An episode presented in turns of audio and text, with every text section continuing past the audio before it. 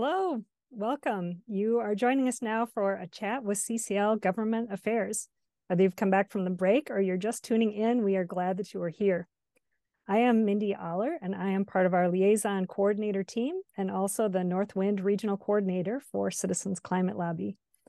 I'm delighted to moderate this session with our amazing government affairs team, who will tell you the latest breaking news related to our work on climate, give a quick overview of our lobby week, and then take some questions from you. We are very fortunate at CCL to have these two talented individuals on our team. Ben Pendergrass is our CCL Vice President of Government Affairs. He has worked for over 14 years in Washington, both as congressional staff and as a government relations professional.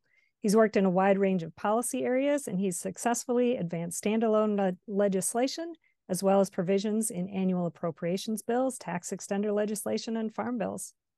And Jen Tyler is our CCL Senior Director of Government Affairs and the other half of our liaison coordinator team. Jen has spent over seven years in public service, serving as congressional staff.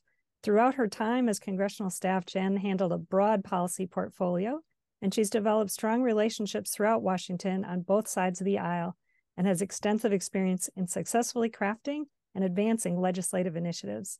So you can see why we are so lucky that both Ben and Jen now spend their time helping CCL volunteers and staff understand what's happening in Congress and how we can all be effective in advancing our important climate agenda. So, with that, I'll turn it over to you, Ben, to get this conversation started. Thank you so much for that introduction, Mindy. And thank you all for joining us today. You know, we want to have a nice, relaxing chat and give you a chance to ask a lot of questions. But first, Jen is going to give a brief overview of the lobby asks for next week and I want to talk just a little bit about some things that have been happening in DC in the last week or two. So if you want to give the lay of the land, Jen, that'd be great. Yeah, happy to, and so glad to be here with everyone. And many of you joined us on our recent training calls on all of these asks. So if you haven't already, there's recordings they'll be put in the chat. Go back and revisit those, and you'll get a ton more detailed information on all of our asks. But as an overview, there's obviously a lot going on in climate in Congress, but there's a few real key climate opportunities. And that's how we really based our primary asks on what are the big climate opportunities coming up. The first one, as Dana has mentioned and covered very thoroughly, is permitting reform. There's several big legislative packages that have to pass Congress, like the government funding package, the National Defense Authorization Act, and those are the best chances for permitting reform to move. So we lobbied once in June on getting a bipartisan comprehensive permitting reform package. Now we're drilling down more into specifics. And we're prioritizing permitting reform because every piece of fossil fuel infrastructure that we pull offline, we need to replace with clean energy. Right now, we can't get these new clean energy projects connected to the grid in the time and at the scale that we need. And that's a real barrier, as Dana illuminated with his slides, to reducing emissions overall. So we've got to address it. Transmission is one of the stickiest and also the most important pieces of permitting reform to get that energy on the grid and get it sent across the country. So that's what we're focusing on this lobby day. Our primary ask is going to be the Big Wires Act. And that's a bill that calls for mandatory minimum transfer rates that's going to allow more clean energy to come on the grid and be dispersed across the country. The second biggest opportunity for climate legislation in this Congress is going to be the Farm Bill. The Farm Bill is a legislation that governs almost all of our agriculture and forestry policy in this country, and it comes up for reauthorization every five years, this year being one of those five. And this brings me to our first secondary ask, the TSP Access Act. That bill increases the number of technical service providers who help farmers, ranchers, and foresters access conservation programs. We're hopeful that if we gain enough support for that bill, it's going to be included in the upcoming Farm Bill. And lastly, a bill I'm sure many of you are very familiar with, we are lobbying on the RISE Act for our final secondary ask. That's a bill that we nearly got across the finish line last Congress, and we're taking another stab at it given the growing need and the growing momentum. I'm sure you guys have seen the news articles on different offshore wind energy projects across the country, most recently in New York, that are coming under increasing threat and sometimes not moving forward due to the cost. This bill is going to provide additional financial incentive for states to move forward on these projects, which is critical in order for us to get to our clean energy targets. So again, please look up those trainings that we held uh, this past week or two, and you'll find a lot more detailed information on these asks. Um, but with that, I'll turn it back to you, Ben. You can talk a little bit about the other climate related things going on in Congress. Great. Thanks, Jen. That was a really good overview. Well, now I want to turn back to talk a little bit. I want to talk about a previous ask that we made specifically to Republicans back in 2022. We said, help America win. Have a look at a carbon border adjustment. We said America is winning when it comes to low carbon manufacturing. Senators Cramer, Cassidy, Graham, Graham Romney, Robert Lighthizer, former trade representative, have said America should make the rest of the world pay for their carbon emissions when we buy their goods. And we said we agree. And we asked the Republicans to have a look at a carbon border adjustment. Some Republicans have now done exactly what we asked them to do and gone a step further and actually introduced some bills.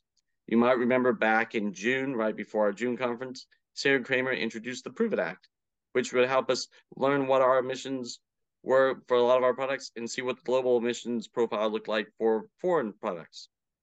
But now, just last week, Senator Cassidy on Thursday introduced the Foreign Pollution Fee Act that would do just that level a fee on the carbon intensity of a range of imported goods.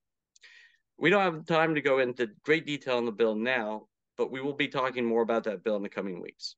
Needless to say, uh, Republicans, we have asked to come forward with ideas, and now they're starting to.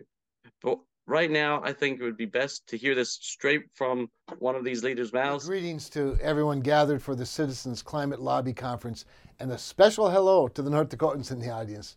I really do wish I could be with you all today, but unfortunately, video is going to have to do for now. But we got really good at this, didn't we, during the pandemic?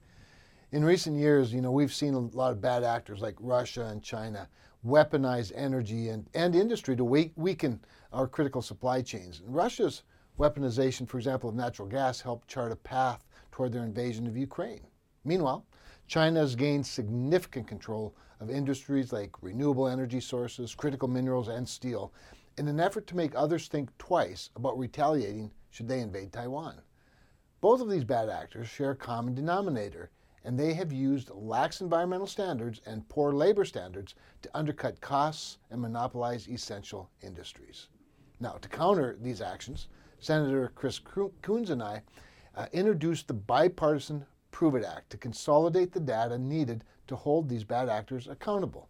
Now, if emissions matter in Bismarck, they should matter in Beijing. And for too long, American products and our strategic supply chains have been harmed by the overproduction of carbon intensive products produced with little to really no environmental stewardship. What our bill does is it validates and quantifies what I think we already understand, intuitively know, and that is that we produce goods and energy cleaner and better than anybody else in the world. The Prove It Act gives us real data and real numbers to back up our bold claims. This bill is just the first step. Ultimately, we must obtain this data to put in place what I believe tr- to be trade mechanisms to hold these bad actors accountable. The punishment should be placed firmly on the world's polluters, not on our domestic excellence. Our businesses already pay a de facto carbon tax by complying with the strongest regulatory environment in the world. We should resist the urge to pursue a punitive domestic carbon tax and instead target the bad actors. Global demand for resources is only going to continue growing. If emissions reduction is the goal, then the solution is to produce more in America and like minded nations who care about environmental stewardship and who put it as a priority of their production.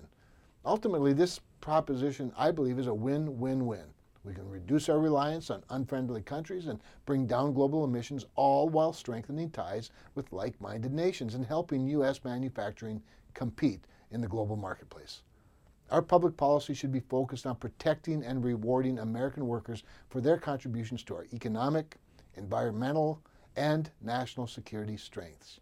Instead of being on defense, I'm focused on proactive efforts to keep American excellence at the head of the global table. Now, you're all a very important part of that, and thank you for your support and advocacy on behalf of the Prove It Act. Keep pushing as we try to get more co sponsors on this bill. And if I or my team can be of any assistance, please know that my door and our doors are always open. I hope you have a great conference. I look forward to chatting with you soon. Take care, and God bless you all.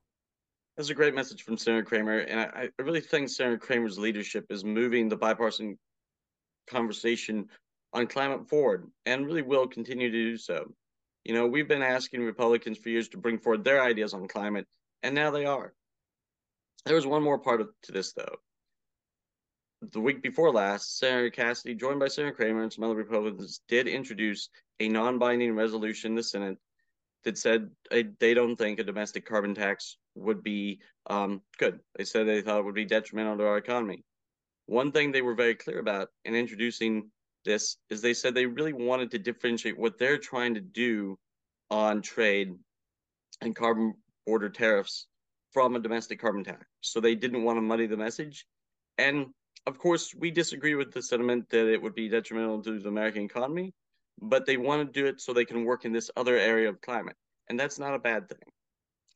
One thing that I think we will see more of a as we work on multiple policies is this dynamic play out where on some policies that we support will be supported by a member of Congress, and these other policies we support might not be supported by that same member of Congress. And we could, we're just going to see that happen more and more with both Republicans and Democrats. I could talk for a long time about these issues, but we don't really have time to get into details today. But I know the, both the Prove It Act and the Foreign Pollution Fee are moving the discussion in the right direction. And with that, I think we can start to take some questions. All right. Thank you for all of that. Um, it seems there's never a dull moment in Washington, D.C., and I'm glad that we have you there to help us distill what's important for us to know. So I'm actually going to start with a, a couple questions that were submitted in advance by our participants, and then we're also looking at the ones that are in the Q&A. Um, but a very general question because I think sometimes people wonder what does government affairs really mean? So, can you just give me a picture of what is a day in the life of Ben and Jen really like? Well, I get to talk to Jen every day, which is great. Um, but that's what we do. We do a lot of talking, um, not just each other. We talk to congressional offices on a regular basis, both in personal meetings and through email. We're monitoring legislation that gets introduced. We're working with offices on legislation that might be forthcoming. Um, I don't want to monopolize this because Jen and I do a lot of the same things. One thing that we do that's probably a little bit different than a lot of government affairs professionals is we work a lot with you guys. Um, not everybody has this grassroots army behind them, and so a lot of what we're doing too is educational. Um, Jen, you want to tackle that? Yeah, I think we we spend a uh, the bulk of our time um, on the Hill working with offices has been mentioned, and that's really we're just trying to be an extension of of you all. All of our meetings are really building off of the meetings you all have and the progress you've made. And I wish uh, sometimes I could record what we're hearing from staffers in those meetings because nine out of ten times it starts with them saying, they know their volunteers so well. They love what their volunteers are doing. They're so pleased. They're thrilled. They know what we're coming in to talk about already because you guys have already briefed them so thoroughly. Um, and and the feedback is great. So you make our jobs incredibly easy going into these meetings. Um, and then the other piece is we do a lot of coalition building. So we work with other national groups here in DC um, to to really further our asks, but also understand what are the other climate priorities that other groups are working on. How can we fit in together? Where are areas of common ground? Where are things maybe we don't agree on, and how do we navigate that? Um, so yeah, I would say between the Hill and coalition building, and then of course working so closely with you all, those are our our primary focuses. Thank you. Um, another question that we got in advance from Susan.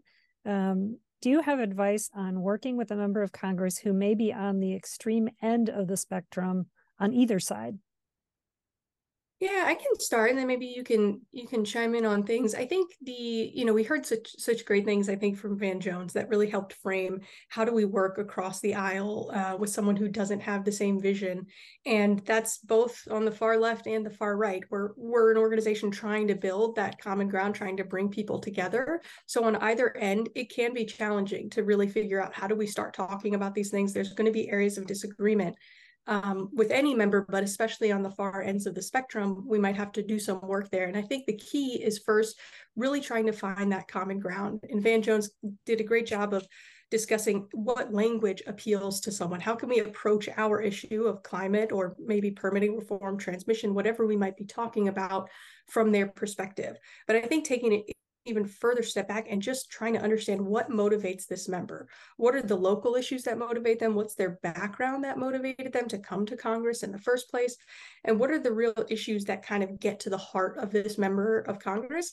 And then once we have that, we can figure out how do we relate our issues to that? How do we kind of thread these together so we're really striking the nerves of this member and talking in a way that's going to hit home to them? Um, so I think that's the big thing. And then, of course, beyond just working with the member, so much of our influence comes from what we do in the district.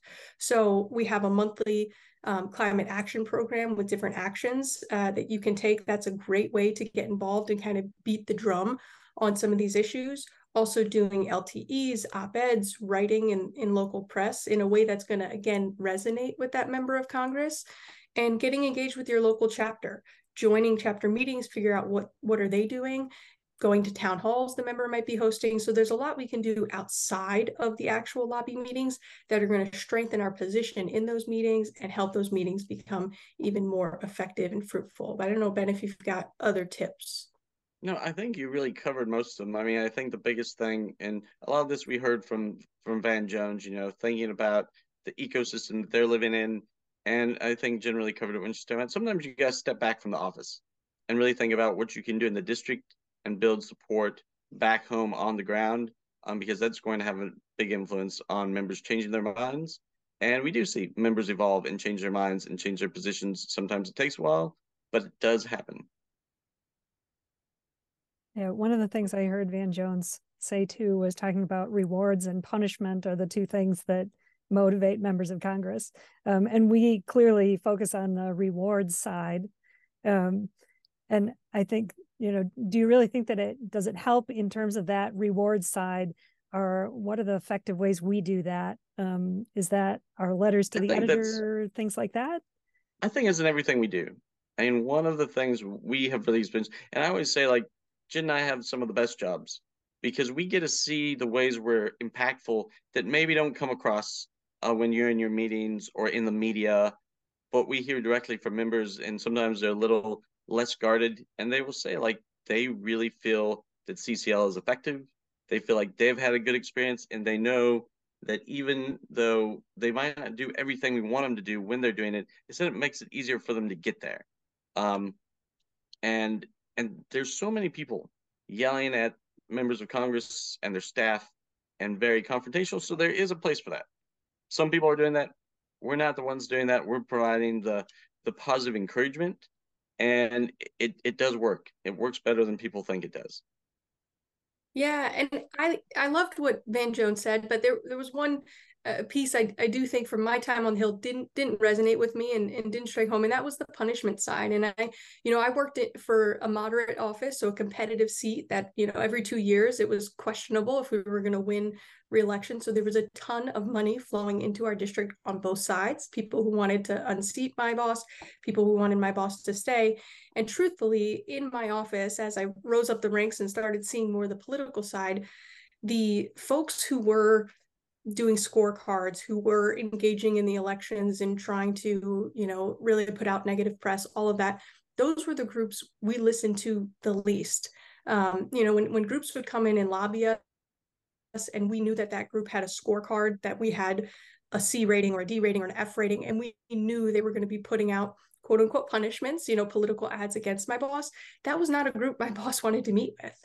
Um, and we kind of just mm-hmm. took it for what it was. We knew where they were going to be from start to finish. We didn't expect them to re- really be an ally of our office. So we didn't, we met with them if they were constituents, of course, but we didn't give them the consideration and the time that we gave someone like Citizens Climate Lobby. Uh, we knew our CCL volunteers were going to be an ally to us from the start. They were not going to be involved um, you know, in the election in in terms of you know campaigning and, and doing that kind of thing. They were truly there to help educate us, understand the issues that were going on in our district, and try to find common ground and move my boss forward. And that, that level of trust, I think, is critical to really be able to have progress with a member of Congress. I don't think the the punishment side of things really is effective uh, in the short run or or the long run.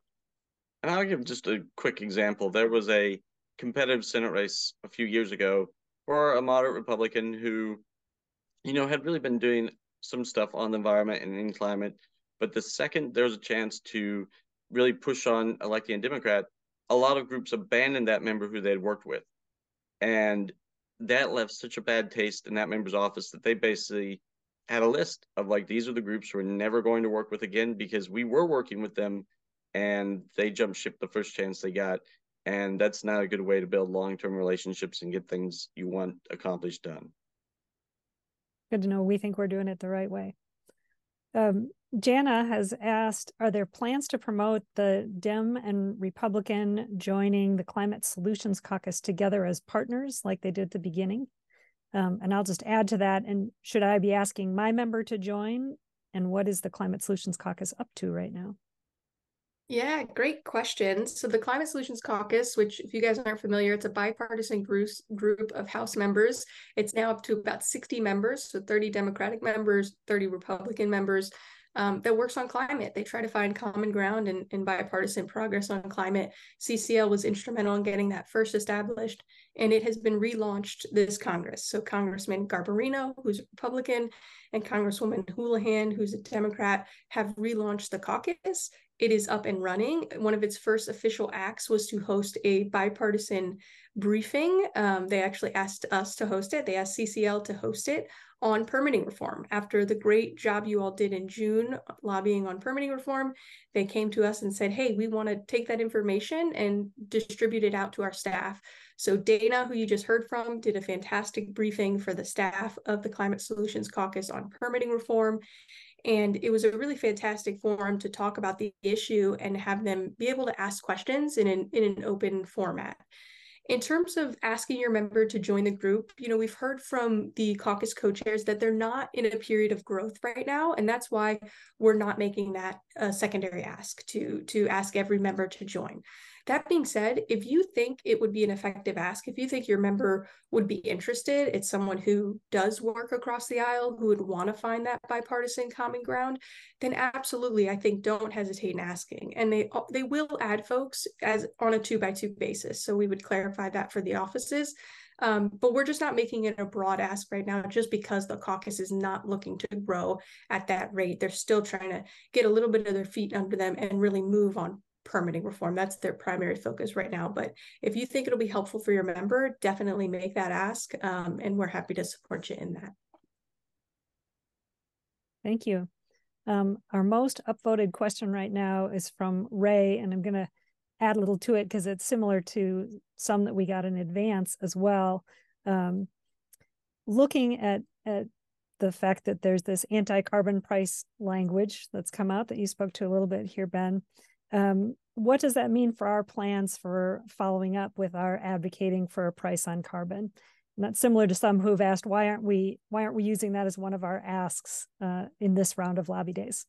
Yeah, absolutely. Well, one of the things I think Dana articulated really well was just the dire need for permitting reform, like right now. And we know we have a window to get it done this Congress. And if we don't get it done in the near term, a lot of the victory of the IRA will be for naught.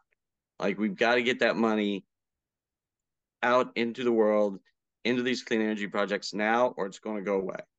And so we really have that timeline that makes it really important for us to focus on permitting reform right this now. As far as the resolution goes, I mean, a lot of these members have been on the record as not being there on a carbon price yet.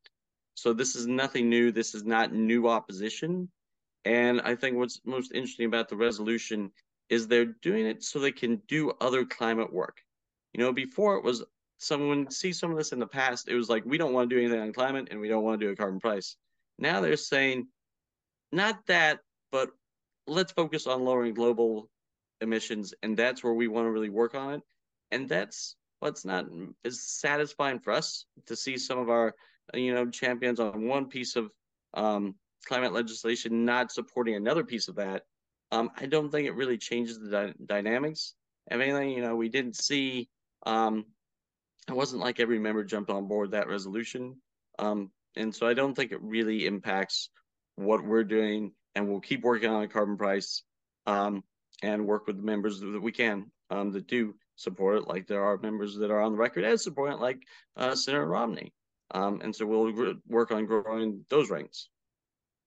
So, a related question then is this idea of a border carbon adjustment that we have always tied to a carbon price um, versus this idea of working on a carbon price without a border uh, i mean a border adjustment without a carbon price. So can you talk a little bit more about kind of the politics or the substance maybe some of the subtleties of how we work on on both that might we what we think is linked and that others have have taken apart into two different pieces yeah i can start a little bit and then jen can jump in if she wants to i mean one of the great things is and you've heard me say this before almost i can guarantee every congressional office um, the first time they heard the words carbon border adjustment mechanism were from CCL volunteers.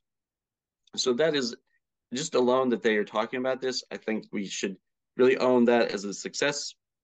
We had this three-legged stool. We want we like all of them, but one of them is gaining particular traction with Republicans, and that's great because then they're being very clear that they want to look at emissions globally and see this as a global problem that we can't just bring down our emissions here and let China and other actors continue to increase their emissions. And that's why we had it as part of like any carbon pricing strategy needed that carbon border adjustment mechanism. And so I know um, we always said like they should be combined, but we shouldn't just reflexively dismiss um, this movement um, because it's not the entire package. Uh, I think it's definitely forward progress. And one thing we're going to have to look at both with um, Senator Cassidy's bill, and there's probably some more bills coming as well. Um, we'll be looking at those policies and seeing what really could work, what would be beneficial. And this policy debate is far from over here in DC. Everybody's having a discussion about um, whether or not the, this is the best design um, carbon border tariff, or there are other ways that are more effective to get it done and we'll be we'll be in that debate and monitoring that debate. Um, Jen, do you want to add anything there? I'll just second. There's a lot yet to be seen on the policy front in terms of what the best construction would be, and also would a carbon border adjustment would it uh, run afoul of of WTO rules? That's one of the big concerns. Would it actually be able to be implemented, or would it be struck down? So there's a lot yet to be seen, but I second what Ben said. This is a huge success for Citizens Climate Lobby for all the work you all have done for years. Um, I think if you, even if you ask these same Republican senators even two years ago, would you be able to introduce a CBAM bill? They probably would have said no. They would have said, I'm not interested. But that's how quickly you all have changed their minds. That's how quickly you all have grown the support and the understanding for a CBAM, for emissions writ large and i'm just i'm thrilled uh, that this bill is out there. It might not you know we might not know everything about the policy details but to have a ccl originated policy like a cbam out there on the main stage introduced by senate republicans some of the leaders in the senate on the republican side it's just a huge huge victory and is only going to help us get closer and closer to our goals overall and moving the entire republican party forward um, on climate in a way that I think a lot of us didn't know was was quite possible a few years ago. And I'll just throw in there too. I didn't get a chance to mention uh, other sign things with this discussion. Is it wasn't just Senator Cassidy; it was Senator Graham and Roger Wicker from Mississippi, a Mississippi Republican introducing a climate bill. That's a big deal. And on Prove It Act, just in the last month or so, um, Senator Boozman from Arkansas pretty red state and a very respected conservative leader jumped on that bill. Um, and so that's that's something. Well, thank you. That's all we have time for today. There was one other question, and I think um, I just want to add it as a comment that we are not suggesting that people uh, use the foreign pollution fee as a secondary ask, correct? Because we have not had time to study it in detail. No, it was just introduced and we will we will provide more resources on that bill in the future um, just to educate ourselves on it but it is not a secondary ask for right now. Perfect. Well thank you jen and ben for keeping us on track uh, and for keeping that close eye in dc for us. Um, with that i'm going to now turn it over to ellie sparks who's going to lead us in our next session of ccl group leaders tell all Thank you for listening to this episode of Citizens Climate Lobby's training program. You can tune into more episodes anywhere podcasts are available. Inspired by what you heard today? Join Citizens Climate Lobby to advocate for bipartisan climate solutions. Go to community.citizensclimate.org to find more trainings, resources, your local chapter, national action teams, discussion forums, and more.